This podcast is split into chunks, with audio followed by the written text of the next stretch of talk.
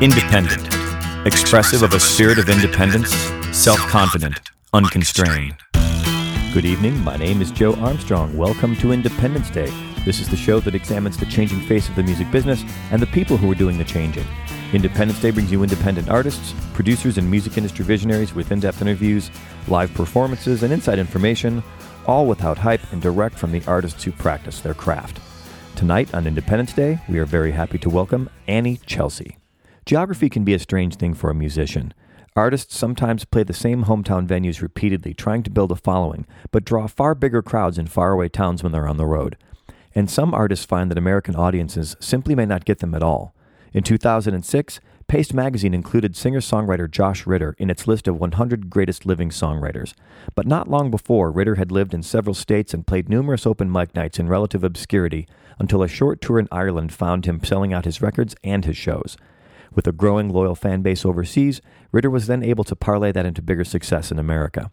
Songwriter Anny Celsi lives in Los Angeles, but, like Ritter, her frequent trips to Europe have earned her a strong international fan base. Sure, she still plays here in the States, but she has built up a solid network of fans, musicians, and promoters halfway around the globe that brings her four albums worth of incisive and catchy songs to a much wider audience. And the miles and hard work have paid off. Over four albums, Celsi has been compared to Aimee Mann, Lucinda Williams, Suzanne Vega, and others. She has played festivals like South by Southwest and International Pop Overthrow, and been nominated for an L A Weekly Music Award. Her most recent album, January, was released in twenty thirteen, and it is full of the kind of observant songs her fans have come to expect. And she already has her tickets to Europe. Welcome to Independence Day, Anny Celsi. Hi, Joe. Hi, Anny. It's nice to have you in my in my studio. I was going to say my house, but it's both, I guess. It's a beautiful studio. I especially love the balcony. Yeah, it's gorgeous. It's, it's all about D I Y, and to do D I Y, you got to do it in your house sometimes. And you've got uh, you've got a wingman with you today. Who is this? This is my guitar buddy, Skip Heller. Say hello, of, Skip. Uh, Hi there. It's great uh, to be here. It's the balcony is lovely. Yeah, and we've got uh, we've got our mascot Sally here, keeping making sure she's like the bouncer. I love her outfit. Yeah, well, she's naked today because this little jingly thing makes racket when I'm doing this kind of thing. But I'm all about the D I Y. In any case, so are you. You're essentially you've been kind of an independent artist pretty much all the way along in your yes. career. You've got four records on your own label. Is this is this your own label? The uh, how do you pronounce this? I was, Ragazza. Ragazza. Ragazza I, music. I didn't yeah. want to screw up the T. I thought there might be a, a T in there. Um, so I, what is I, I, independence means different things to different people. Um, you know, what does it mean to you being an independent artist? A lot of work. It means a lot of work, um, but uh, but also, uh, you know, freedom. Um, if yeah. I make if I sell a C D, that's my ten dollars. Yeah, doesn't go to anybody else. And uh, also, um, there's a lot of things that you have to do as an artist that if you are expecting someone else to do them. Um, like a manager or a booker yeah. or uh, someone like that, they might not get done, and you might wait a long time. I, I, I've wa- sort of wished that I had someone helping me, but I, I'd also know that if I get up in the morning and do something, you know, there'll be a result. Yeah. So, some people have the constitution, I think, or a better constitution that's more suited to being an independent artist, and some people don't. And it's kind of been foisted upon us now that so many of us are independent, and whether you like it or not, you don't really have a choice. Like if you're going to do it, it's going to have to be you that does it. You know, before in the old model, it seems like everybody was trying to get the attention of an A and R person and then get an advance of some kind and then kind of get into the the scheme, you know, kind of work your way up from the from the belly of the beast up through the top, hopefully. Um, but now, you know, technology has empowered us that we can all do these things all on our own. But you were doing this before even technology you know, facilitated this to this extent. Right. Back when there was um, stamps and postcards. Yeah. So you, you are not, uh, you know, you're not a stranger to the giant mailing, which I know people still do the giant mailing now, but it's different because now you've Reverb Nation. You know, when you want to get a show, you know, a lot of artists or a lot of venue owners or bookers don't want to see anything physical. Right. It's just right. junk. It's just more junk mail. The last time I did a giant mailing, I think, uh, I had my son and his two friends sit down in the front room, and we just took a bunch of envelopes and stuffed them and yeah. little bribe assembly them, line. Uh, bribe them with In-N-Out Burger. Hey, help me put this mailer together. For twenty bucks, there's your labor force Pokemon right there. Pokemon cards. I think that was the bribe. Pokemon cards. And it's, I don't know, it's just changed so much. Like, tell me, you know... I, as you've gone through, like your first record came out, looks like ninety-six, right? She Walks In, was that the record? Well, yeah, the record, yes, She Walks In. And you know, but then there was kind of a break, and, and then then you've been on a cycle like every, I don't know, every five years or so you've done a record. Right. You know, tell me, tell me how it's changed for you, like being independent way back in the Clinton administration and being independent now. Okay, so the song is Kaleidoscope. Uh, well, now there's a lot more opportunities, like you said. There's a lot more ways to get music out there. There's a lot more ways to contact people. There's, there's a global reach that I think was really hard to get before. Um, when Annie came out, I mean, when She Walks In came out, um, I I had a radio promoter working on it, and I was working at Warner Bros at the time, and I would uh, get up every day and go into Warner Brothers two hours early so that I could get on the phone, use their long-distance line, and call every radio station in the country that was playing the record and say, hi, and, you know, thanks for playing my record. And I got a lot of mileage out of that, but nowadays I wouldn't have to do that, of course. Yeah. I think if I would have done that, I would have done it as a pseudonym. Yes, this is Jonas Jameson calling from the A and M Records. Are you playing new Joe Armstrong single? Well, that's my approach. Uh, I found that people liked hearing from me. They would, you know, it was, you call a station in Montana or Louisiana or someplace, you know, far, far, far away from California, and they're like, what? You're, you're calling me? You, just, you played your song yesterday? It's really cool. We love it. Thanks for calling. I mean, uh, I think that that, that approach has sort of carried over into this era, and I think, you know, it, it gave me a leg up uh, yeah. ahead of people who were, who were not maybe that hands-on, and now have to sort of catch up and figure out how to do it. Yeah, because that's the thing, that this technology works both ways. At, at the time, you know, at one, on one hand, it's unite us all. You've got a way to reach everybody at any time. Well, you know, if I want to text you, like, in the middle of the night, you know, what, what's a text mean? But go back to the ninety-nine and say, what's a text? What does that even mean? You're going to text me, you're going to message me, you're going to Facebook message me, none of these things exist. So, you know, like, there's, on one hand, there's a way to contact everybody, but because there's so much information, we're all edited. You know, having that leg up probably is suited you well in the, in the new world. Yeah, and and your information has to be good. It has to be worth looking at and listening to. And, you know, uh, I don't look at ninety percent of the stuff that comes across my... my we used to call it a transom. Yeah. I was just going to say transom. That's a Spinal Tap reference. Everything that had drifted into your transom. Uh, anyway, let's listen to something you've got on record. It's relatively new. It just came out last year. Was this early last year, mid last year? It's called January. I, right, I it came out in the yeah you May of last year. Okay, so it's, it's coming up on a year old. Which, when you're an independent artist, I think the, the timeline for releasing albums is a different timeline. It takes a little longer okay. when you're doing everything yourself and like One, having a family, two, having a dog, having kids, having a wife or husband, uh, going to barbecues, existing. You know, it's a very different situation. Having a job. Having a job. When you're twenty-two and that's all you're doing, you see those ads on Craigslist. We want to release five days a week, and once on the weekends too. And that's all well and good, but maybe those bands release albums on a going-going cycle every six months. But those of us who do it at a different level, it takes a little longer. Well, if you're making an album, yes, and, you know, there might be a lot of bands out there that are just releasing songs and just putting them on iTunes, and that's very different from creating an album that's mastered and has artwork and, you know, is an actual product. So yeah. it's a, you know, we have reached that there on yeah, timeline. We've reached that phase where, you know, we're at a singles place again in the music business. It kind of ebbs and flows. The kaleidoscope. When people went out of singles, and, you know, which the primary format was. You know, albums have been king for now for a pretty good while. And those of us, I think, from that era, I mean, I still release albums. I still sequence my albums in side A, side B. Because that's how I still want to consume my music. You are so out of touch, Joe. No, I really, really am. We were guys, man, I have seventy-eight. Oh, that's awesome. And we're, uh, we're I'm going to buy a phonograph just so I can listen to Skip seventy-eight. Yeah. All right, so this is Anny Celsi with a song from her most recent record. The album is called January. The song is called, we decided this is going to be... Au revoir, my darling. Au revoir, my darling. You're better at French than I am. I took Spanish. You're a great man. So, Anny Celsi and Independence. Kaleidoscope heart.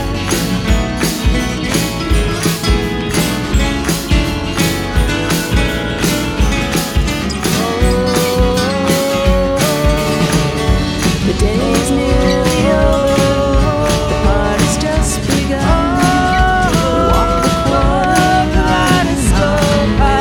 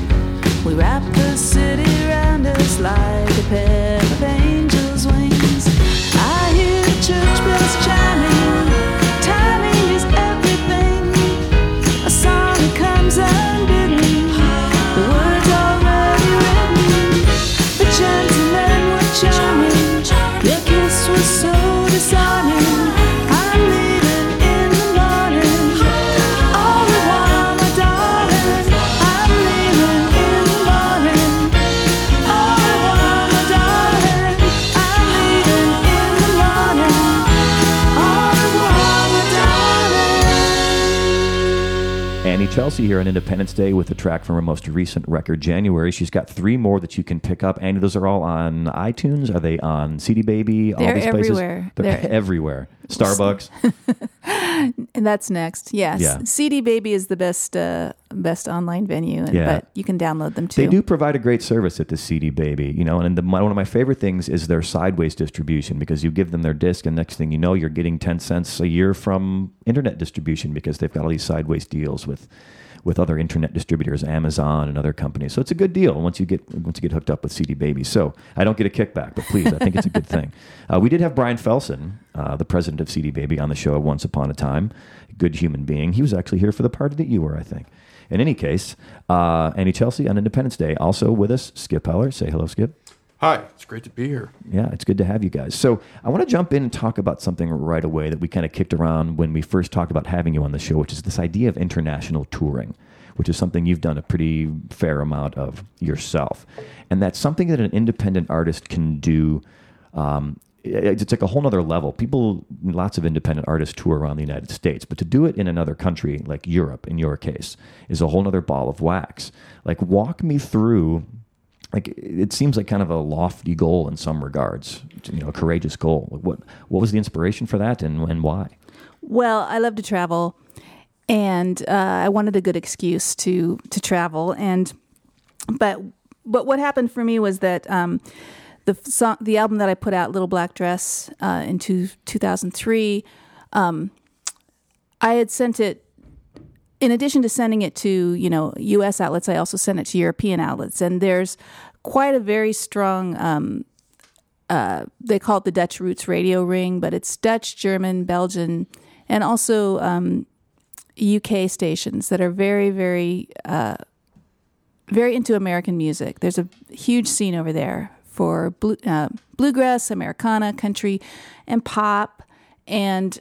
The, the stations over there were playing it quite a bit, and they were starting to get into internet distribution and so on. And so um, when I went over uh, to the Blue Highways Festival in Holland, which they, they had every year, which was a lot of American uh, and uh, folk and alternative artists, um, I met some of the radio people over there, and I met a guy who puts out records in Germany, the, the Taksim label, and he asked to redistribute my record there in Germany. So for that reason, I had a presence that there were people that, that knew my music and were, um, dare I use the word, fans. Yeah. So right about that time, it, it started to become very easy to send emails and to connect to, to connect with people worldwide where it hadn't been before. Yeah. And I, so I just started sending emails and meeting people over there via email, listening to their to their podcasts, you know, and it would just built up over the years. I went over in two thousand seven and did like a like a sort of mini tour of the U K. And I just kept meeting people, and people who wanted to have house concerts, people who had small clubs. Usually, uh, you know, the venue has someone they, that you stay with, they feed you.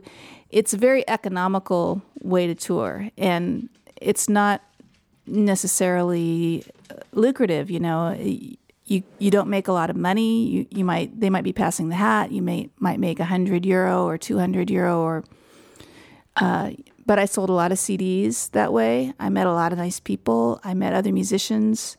The last couple of times that I toured, I was able to uh, hire guitar players who lived over there. There's a guy in Germany who played with me on a lot of shows, Roland Roland Wolf, and another guy in Dublin, Duncan Maitland, who puts out records, and he toured with me. And so it just sort of built up into a, a thing that I could sort of do regularly because I had, you know...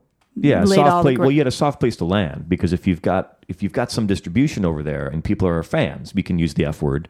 Uh, if you've got some fans, then there's interest, and there's I mean even even at that level, there's a little bit of money people are spending. If they're spending money on a record, odds are they're going to spend a little money to come see you play as well. That's what a fan is and what a fan does. Um, Let, you know, house concerts, that's, people do that here too. I mean, artists that you wouldn't think would do house concerts. Tim Easton, who just was out in Joshua Tree, now lives in Nashville, he does house concerts, which was something I didn't think that a guy who'd had Wilco on his album at one point would be doing house concerts. But the business has changed. It's not like it used to be. you know, we're, we're like traveling minstrels now with our own little cottage industries going right. about doing this. Um, so once, you, once you'd made those connections, before you said regularly, you were going over there kind of regularly. What does that mean, define regularly?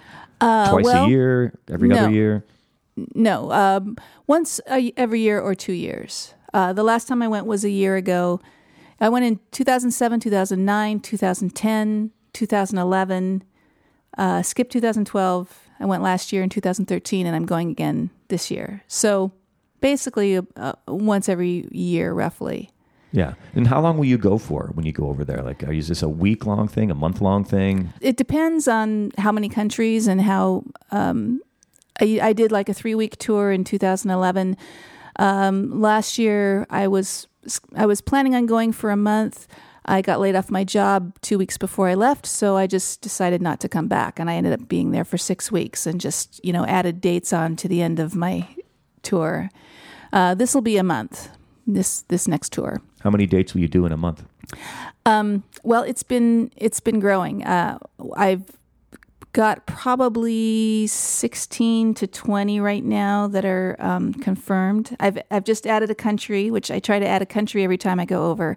Uh, last year I added the Czech Republic, which I'd never been to, and this year I've added Wales. So uh, now have three dates in Wales. And um, and I should add I'll be touring with Tishi Nohosa, who uh, is an Austin singer-songwriter and has a new album out. So a lot of those dates are because people really want to see Tish, and so I'm not going to, you know, try to toot my own horn too much about that. But we're but we're playing together. Yeah, what a great experience, man! I'm hoping to do some of that a little bit later this year myself. My guest tonight, Anny Celsi. She's a Los Angeles-based singer-songwriter. She's got four albums to her credit. You can learn everything you need to know about her at anny celsi dot com. And there's a slightly unique spelling to your name. Your Annie is with a Y, A N N Y, and Celsi is C E L S I. Drop by anny celsi dot com and see what she's all about. Also find her on Facebook at facebook dot com slash anny celsi music page. That's a mouthful. Follow her on Twitter at Anny Celsi. You've got your guitars here. You've got a guitarist in tow. Would you want you to throw a song on us? What's this first one going to be? Uh, we're going to do a song from my album Tangle Free World, which came out in two thousand nine. Um, this would be my most requested song, and I think it's because it has both dogs and children. Well, it has dogs, children, and cars in it. So, uh, and drums. It has drums. And drums. Yeah. So uh, this is a song that uh, uh, is was inspired by... Um, a road trip I took with my son back when he was a little tyke, and um, it's called The Night She Learned to Drive. All right, very nice. Anny Celsi on Independence Day with a road song, and uh, we'll come back, talk more with her about international touring and what it's like to be a musician and a mother. One, two, three, four.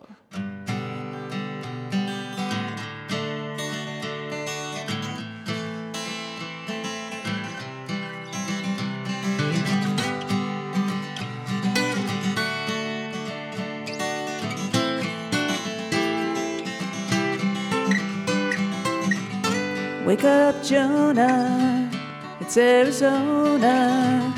Miles of blackness, lightning frozen. I've been driving, you've been dreaming.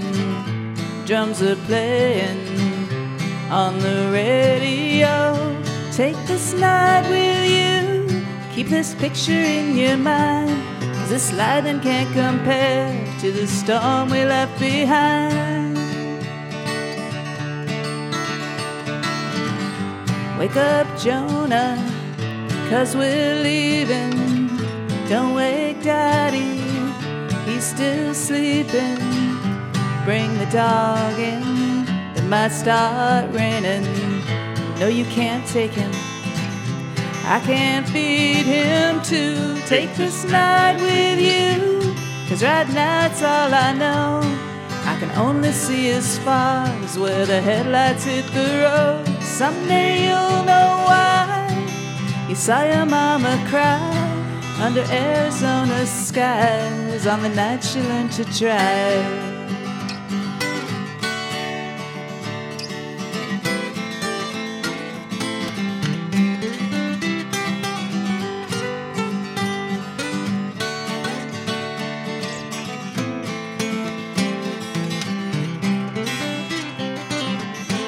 Wake up, Jonah, it's California, the sun is rising, the storm is over.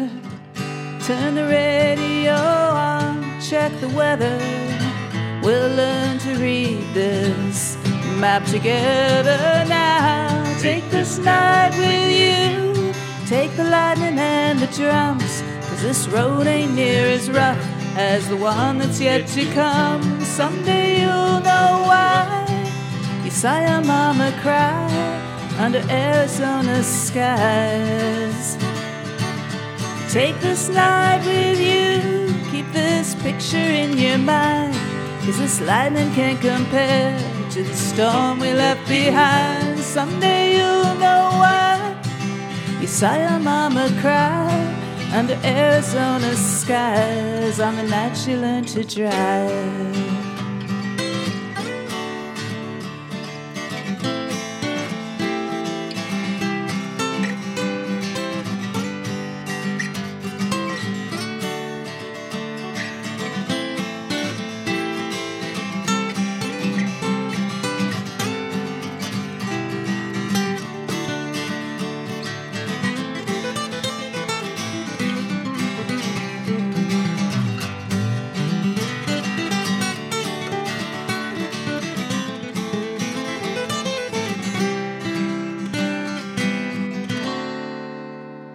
My name is Joe Armstrong. You are listening to Independence Day. Please follow us on Twitter at indepthday or drop by indepthday dot com. And lo and behold, we are also on the iTunes now. Go to indepthday dot com slash iTunes to find most of our episodes there, and we will be populating any ones we're missing very, very shortly. We're over one hundred artists now, so there's a lot of really great stuff on there. Tonight, also great stuff. Anny Celsi, Skip Heller in tow. Great song, good performance, acoustic guitars, a really old, cool acoustic guitar. Tell me just a little bit about that old Gibson. Uh, that Gibson was, um, I inherited that from my late ex-husband, Dwayne Jarvis, and uh, it was one that he played pretty much every day, and um, yeah, he uh, he wanted me to have it, and so it's I treasure it. Yeah, very, very cool. It's. Uh, do you say it was a sixty-two, I think you said sixty-two. It was? sixty-two. I love old guitars. Think of all the songs and all the gigs and all the miles, you know? I just, I, it's so romantic. It's such a romantic idea for me, the idea that a guitar, uh, you know, it was wood. It was alive. It was a living thing. And, and then it was fashioned into this instrument, and then it has a second life as, as a performing instrument. So I can go way, way down that road, but we'll just leave that there. Um, we were talking about international touring. You've done a bunch of tours over in Europe. You're doing another one this summer? Uh, in April. In April. Okay, well, it's coming right up then. Right, right. Very, very soon. Um, so how long before, you know, so you decide, okay, I'm going to go to Europe in April. How long before that do you start laying the groundwork? When do you put out your first call, your first email to the people over there to start booking gigs? A year. A full year. Yeah. Well, this this one I booked some of the dates while I was still over there last year. There's some places that are just really great clubs, really great house concert scenes, you know, you know, but they only have one artist a month. And so, yeah. And if you, you know, you got to get in pretty early on in their schedule. Early bird gets the gig. Right. Uh, wow, that's amazing. A whole year. Um, 'cause that's, I mean, I don't know what I'm doing next week. You know, maybe that's why I'm not as more successful at doing this kind of thing. But I've got some dates. I'm going to uh, London in uh, July to see Monty Python. So I'm hoping it's not too late to get something set up over there. That's kind of my goal. Okay, well, I'll I'll try to hook you up, Joe, if I can. We'll see what we can do. So we've got Anny Celsi tonight. With her is Skip Heller talking about international touring so far. How do you, do you, I mean, do they handle promotion for you? Once you've kind of got the gigs booked, I mean, or some of the clubs, or do you, I mean, it seems like that would be a big challenge, would be promoting yourself that far from home when you're not there to, like, go hang the poster at the club. Well, some of the clubs do their own promotion. Um, you know, the, remember, these are small, they're small towns and they're small clubs. People kind of know what's going on there, and they, they have their own scene. So, um, you know, they, they put the posters up. They let their their um, neighborhood know, their newsletter, their website. That's all. That's all. I send them what I have for promotion. And there's also, you know, I've done a lot of, um, I do a lot of radio visits when I'm there. There's a lot of shows that I kind of pop in, and you know they'll they'll promote the gig too. Um, and you know my mailing list and. yeah. the usual the usual outlets. It almost seems like a dream come true because I feel like there is some infrastructure like that in the United States. We've got Folk Alliance and we've got other organizations that work with independent musicians, but it doesn't, it, it really, I mean, I don't want to go cliche about it, but it seems like they do support music more in Europe than they do here in the States. Do you, have you found that to be the case, or am I completely off base with that? Uh, no, I think it's true. I mean, I, I certainly don't make any money when I play in Los Angeles, and the club doesn't put up posters for me. So. Yeah, well, just that alone, like it floors me to think that somebody would just put a poster up, because that's, you're like thrown to the wolves here. In all defense, in all defense, the Redwood always has posters. If you don't have one, they'll make one for you.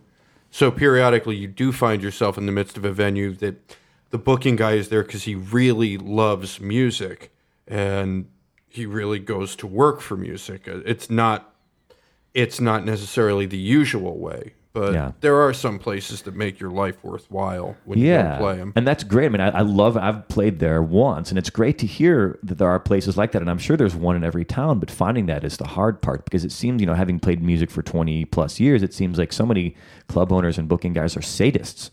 You know, they're not just. not just indifferent to what you're doing, they're like actively trying to make your life worse somehow. It's like they're torturing you for being a musician. How about another tune? What else have you got for us here? I know you've got a whole quiver full of songs. Uh, this song is from my new album, January, and uh, this is a song about uh, addiction. It's addiction to the circus. So if you know somebody who's got an, you know, just has to run away every time the circus comes to town. That's what this song is talking about. Okay, Anny Celsi with another tune here on Independence Day.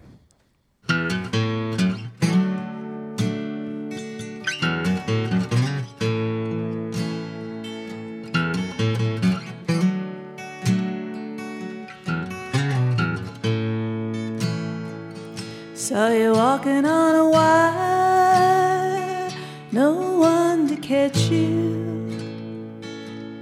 Washing your hair with a bucket and hose.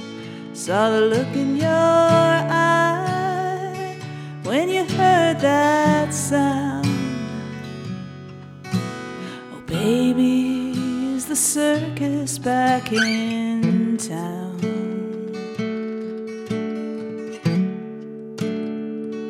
Now you're holding your car and trying out tricks to fool the crowd. Are you packing your bags to catch that train? Oh, baby, is the circus back again? Baby, is the circus back again?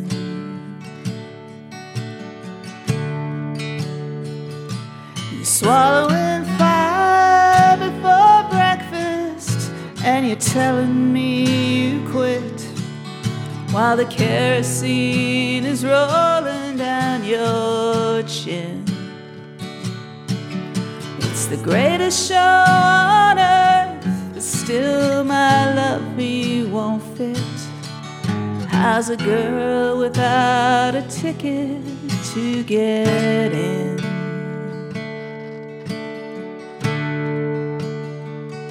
It's the painted girls flying high above you. It's the men who roll the dice and fill your glass. It's your tattooed heart trying to take the reins, chasing down the circus in your veins.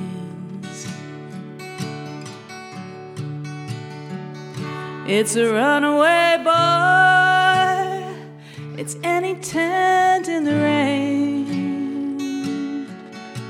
Oh, baby, is the circus back again? Baby, is the circus back again?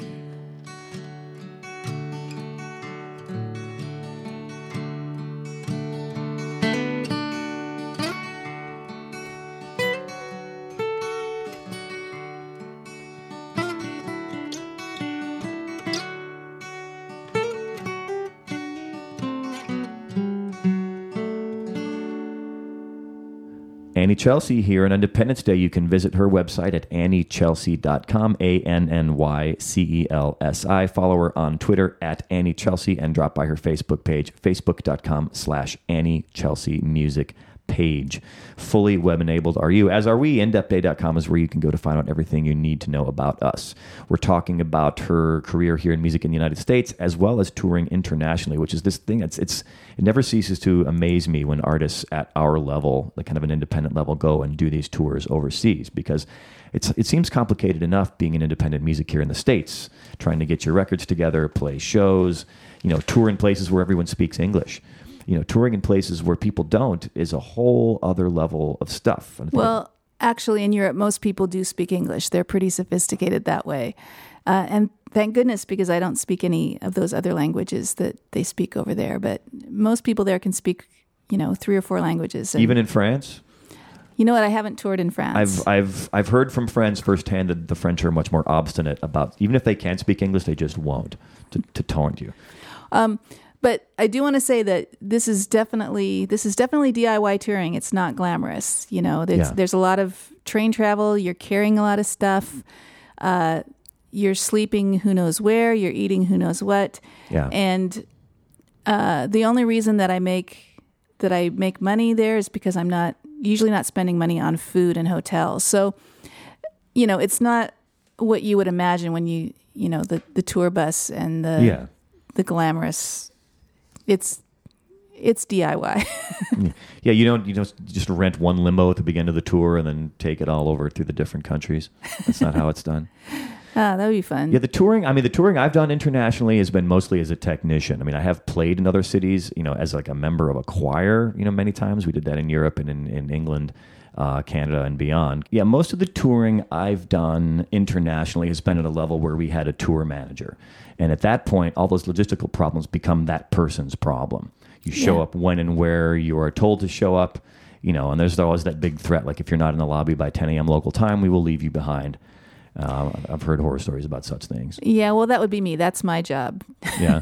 It's your job for yourself? Yes. Tour manager, booker, uh, driver, uh, manager.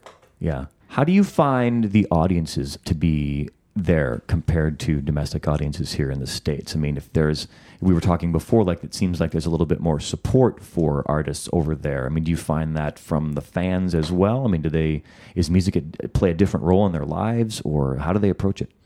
Uh, well, most of the people that come to these places, that come to the clubs that I play or the houses that I play, are big music fans.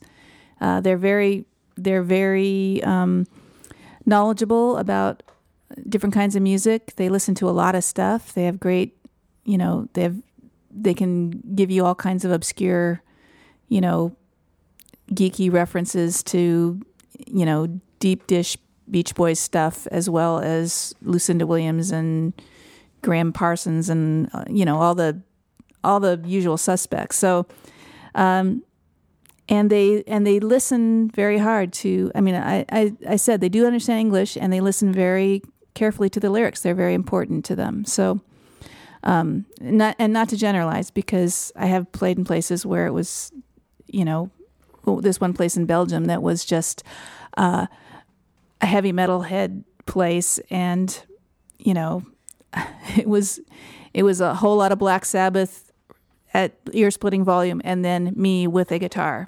So yeah, hey, that's where the rubber hits the road. Yeah, exactly. But you know, you just get up there and you just say, "Hey, I'm gonna folk you guys really hard right, right now," and then you have to do it. You have you have to deliver it, and you know, you can win over some fans that way. Um, but mostly, I don't have to work that hard. I, you know, uh, they they know what they're getting, and they they're excited and they're anxious and, you know, looking forward to it, and they're gonna spend money on C Ds. And except for the C D buying part, it's not unlike playing in Hollywood, where you follow up a metal band with your, you know, Louvren Brothers tribute band. Uh, very, yeah, that's, I guess maybe that's the same everywhere you go. Um, I'm I'm chomping at the bit, man. I want to get over and play for some people who will feed me and put me up and give me, you know, I don't know, twenty euros or something, just just to make money. A different a different currency to play would be a cool thing. Uh, let's talk about, here's something that's really interesting. It's something you and I share in common, is that There are a few, there's a handful of jur- uh, musicians out there who had careers as journalists at one point in their career. Mark Knopfler is the one that I always think of, because when he was in Dire Straits was first forming, he was a reporter for a newspaper somewhere in, in England. And, uh, you know, there's also, we were referencing uh, Warren Zevon before, where there's certain journalists kind of run in circles with rock stars. Like Hunter S. Thompson would do that too. Like uh, Warren Zevon was friends with Carl Hyacin, the journalist from Miami who writes all those great crime novels. Um, what is it about, does one inform the other? Does, you know, does being a journalist help you? Is it just something you have a keen eye for detail about people and situations that serves both those? Or is there one that inspires the other? Do you get inspiration from your songs, from stories you've read as a journalist? Uh, well, I don't, I don't really, I don't really know that I've worked much as a journalist. Um, I, I mean, I worked in radio, and I and I do work in radio, and I think it's more about. Um, I, I I consider myself more of a writer than a musician, so I'm. It's more about reading a lot, and I think it's more about being um, being sort of about the way things sound. You know, as a radio producer, I got into that because I love listening to stories and I love listening to the radio, and I uh, felt very drawn to that as opposed to, you know, being a painter or something else that's visual. And um, having somebody just tell you a story or whisper or sing to you, um, I think it's more that than the journalism thing. Uh, Yeah, I think I'm probably the person here with the most print journalism experience, and because you've done reviews and stuff, right? Well, no, I mean I've done like yeah, interview Curtis Mayfield, interview Burt Bacharach, uh, and actually write, you know, longer four thousand word pieces. And, who were you interviewing them for? What, uh, what Pulse, the L A Weekly, Fretboard Journal, um, a lot. I mean, for a while, I just stopped playing for a couple of years because I sort of ran out of music. And then there you are interviewing people from a lot of different musical worlds, like in the same week interviewing a bluegrass musician and interviewing Carla Bley, who's a very progressive jazz arranger, and just the hunting and gathering of information about playing music. You know, something as simple as, hey, Mister Bacharach, when I noticed on your albums you uh, you resisted doing this, why? And he would say, well, you know, I only thought it would be good for that long because I didn't have enough confidence. And you get a lot of power going, well, Burt Bacharach in nineteen sixty-seven might not had enough confidence to let himself play something on the piano for eight bars. Yeah. Or, you know, hey, Curtis Mayfield, why did you, what did you get the idea from Aimee Mann from? Oh, from the movies. And you just go, huh. And it starts you to thinking. And after two years of doing that, I had stolen enough great ideas from great minds that I was ready to reduce it into whatever my efforts were. If you're going to steal, Skip, Skip uh, steal from the best is what I've read. But there, I guess that's that's where I'm getting to. You know, that's the point I'm getting to, is that that's people who have this predilection for stories, or uh, you know, not all music is stories, but that's kind of what it comes down to for a lot of people. If you're a singer-songwriter type and your songs are based on stories, you're trying to get across that feeling or Uh, that idea that you had when you did this particular thing, or you took that trip, or you had a son, or did what all these other things that you do in your life. Um, because that's the way it is for me, too. I was also drawn to radio because of the stories, and I, that's the way my songs feel like to me. Whether or not they come across that way, I have no idea. It's up to the listener. But it's all about these stories, and that's what ties us all together. Um, talking to Anny Celsi and Skip Heller, who, di- who kind of jumped in there. That was great. I love that. Good contribution there. Let's talk about let's talk about one more thing, and then I guys want you guys to play another tune before we run out of time. Annie, you've got a, son, a very talented son, and having a son or having a child has a, is a huge effect on your life. And he's a very musically talented son as well. And I notice that he plays on a lot of your records. What a how did that change your life when he was born in terms of your music? Like, how did it affect your music? Uh. It it pretty much put a stop to it for, for a while. I, I wasn't able to really play or concentrate. Um, you know, I had a baby that wanted attention, and uh, and I couldn't go out and hang out in clubs and, you know, network and make friends and listen to music and all that stuff. So, um, um, music. People always say, oh, you know, oh, having a child must like really like make you a, a way better songwriter. Um, I'm here to say it doesn't, but that you get past that, and then it comes back, and then you can write songs again, and um, uh, and then it, it just becomes fun because you know uh, my son was very into music. He loved listening to the to all different kinds of music. He he brings stuff home. You know, he brings albums home from Amoeba. He'll just buy a stack of them for ninety-nine cents and bring stuff home and just play it, and stuff I either that I never heard before or that I thought was stupid.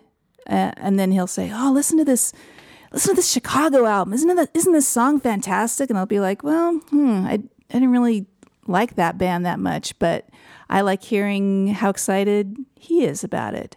And um, so now that he's grown up, you know, we we still play each other's stuff. I'm still, I, I love just sitting and listening to him play the piano for whatever and just goof around and make stuff up. And she also ha- loves having him to figure out things that she can't figure out. Yes, yes. In fact, yes, I'll, I'll call him about, I'll say, "Hey, can you uh, like sing me this Everly Brothers harmony on the phone so I can record it and uh, so I'll know how to sing it?" Because he can figure that stuff out. He can write, he can arrange.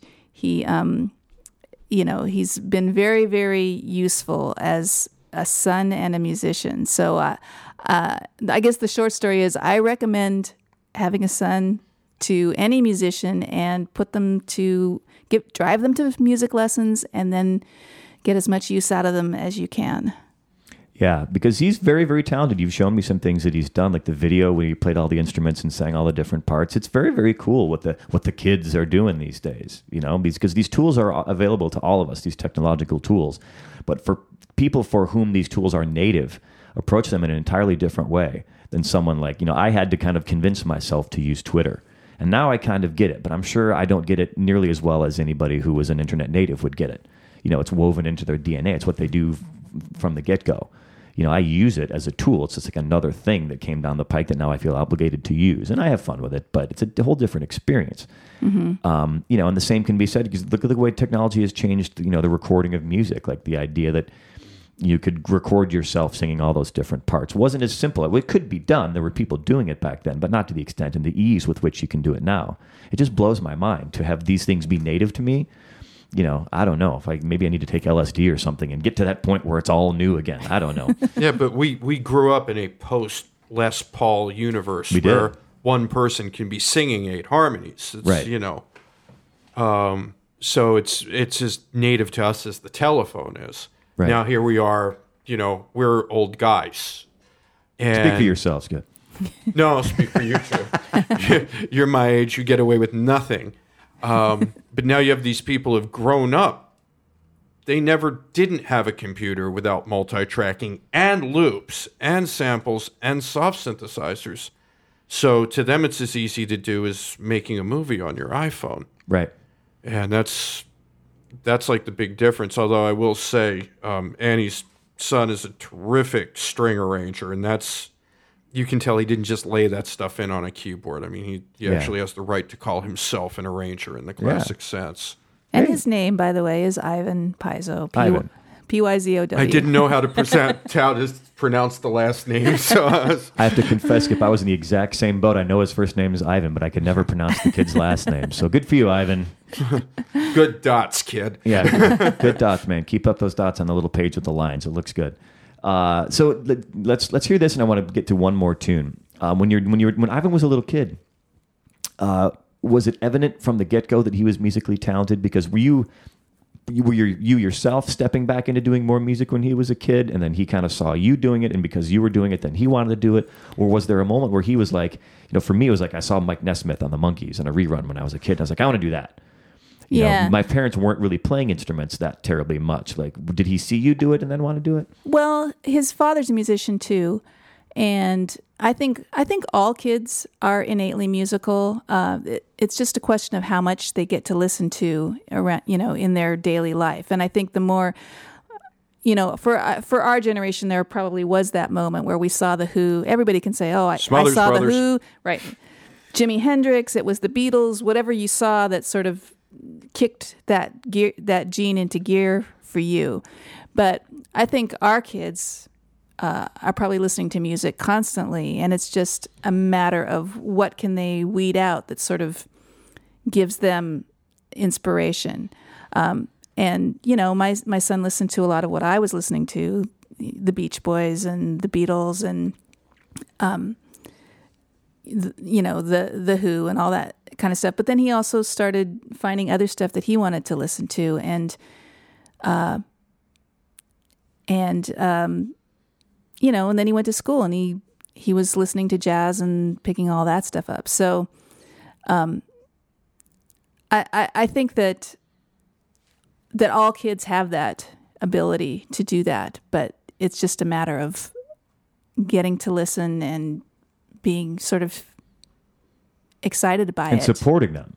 Mm-hmm. So, I mean, making this a thing that they feel like they can do, you know, never saying to them, oh, you can't do that, kid. You know, the Beatles did it and it's already been done. Like supporting them is that's, that's like, the, it doesn't matter what it's sports or music or whatever it is they want to do. Supporting them is such an important thing. You know, when I when I think about having kids, I think about, you know, maybe that's a more evolved version of me. And I can't wait till that child grows up and starts bringing things back to me. That must be the most amazing thing in the world. They but, are they are more evolved than us. I mean, my son is nine times the musician I am. And, you know, that's that's okay. That's the way it should be. Yeah.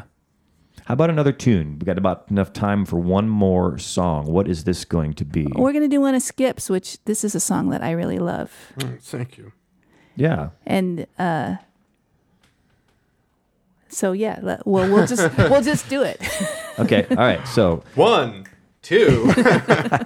So my guest tonight, Anny Celsi, she's got Skip Heller, uh, also an excellent musician, in tow. They're going to play one of his tracks. So let's hear this.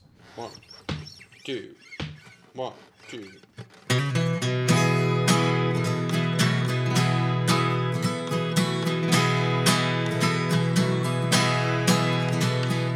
Mornings I'd have one eye open, watching her as she got dressed for work. Barefoot on the hardwood floor, rushing round in just a bra and a skirt. As the morning sun came creeping through the window, bouncing off the closet door. I used to love California, but these days I'm not so sure. We had this little place out in the valley. Things were always safe and warm. So much so I didn't notice it was getting chilly in her arms. After a while, though no mistaking, there was less affection in her touch. I used to love California, but lately not so much. I used to love California when California was her happy home. I used to love California till I started in to wake up there alone. Without her, I don't care so much about the desert nights or orange trees. I used to love California, but I've since moved back east.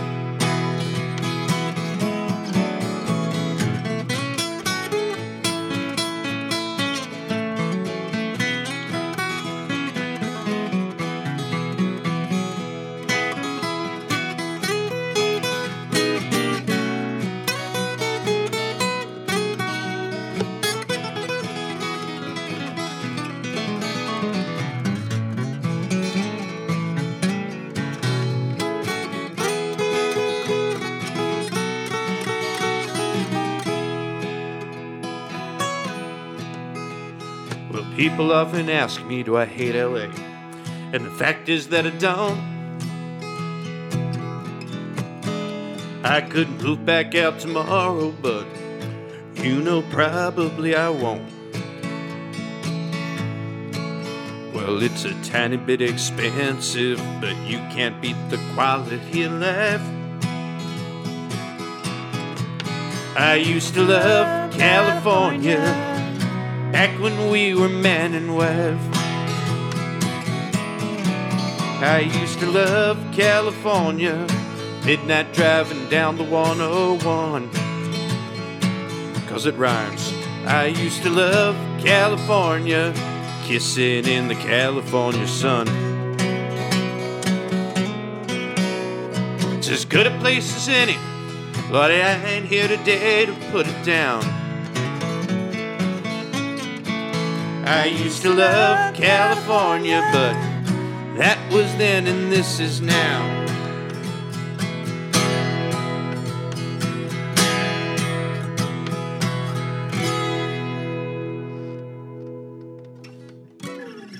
Very, very nice. Another song about California, which is one of my favorite lyrical phrases. I feel like there are states that have uh, more lyrical names than other states. You find more songs about places like California and Alabama than you find about like New Hampshire, which doesn't lend itself to be rhymed with very easily. It doesn't doesn't roll off the tongue quite as simply.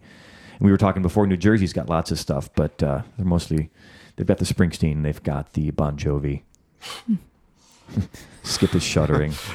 We didn't say they were. I went to high school in New Jersey, yeah. and uh, I, I I don't have the Bruce love, and the Bon Jovi's little power ballad stadium rocky for me. Yeah, well, you know, neither whether it's it's mine or not, it's big. People do like the stuff. Uh, it's sold a lot of records. Like Robbie Rist with the Beatles thing, he will not shut up about the Beatles thing. We have a common friend in Robbie Rist, musician who worked on a couple, at least one of your records, right? Oh, he Robbie's played on a bunch of my stuff, and he yeah. we actually uh, toured together.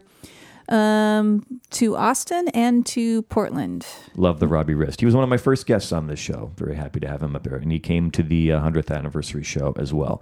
So, Annie, you know, the new record is good. I wish you the best of luck. I can't wait to hear your stories when you come back from your tour in Europe. I'm, I myself hope to get over there and, uh, man, so warm up everyone over there for me, will you? It'll be a few months before I get over there. But will do. I'll warn them. Do my best. So Anny Celsi, you can follow her, anny celsi dot com, Anny Celsi at Twitter, Skip Heller, uh, skip heller music dot net. So very happy to have the both of you on here. Thank you for having me. Thank you for inviting me. It's my pleasure. So thank you to Anny Celsi and Skip Heller, also to the Independence Day staff, Valentino Rivera, Dale Tanksley, Wayne Topinski, and Sally Shackleton. Independence Day's theme music was composed by Great Lakes Myth Society for Independence Day. I am Joe Armstrong. Please be good to one another.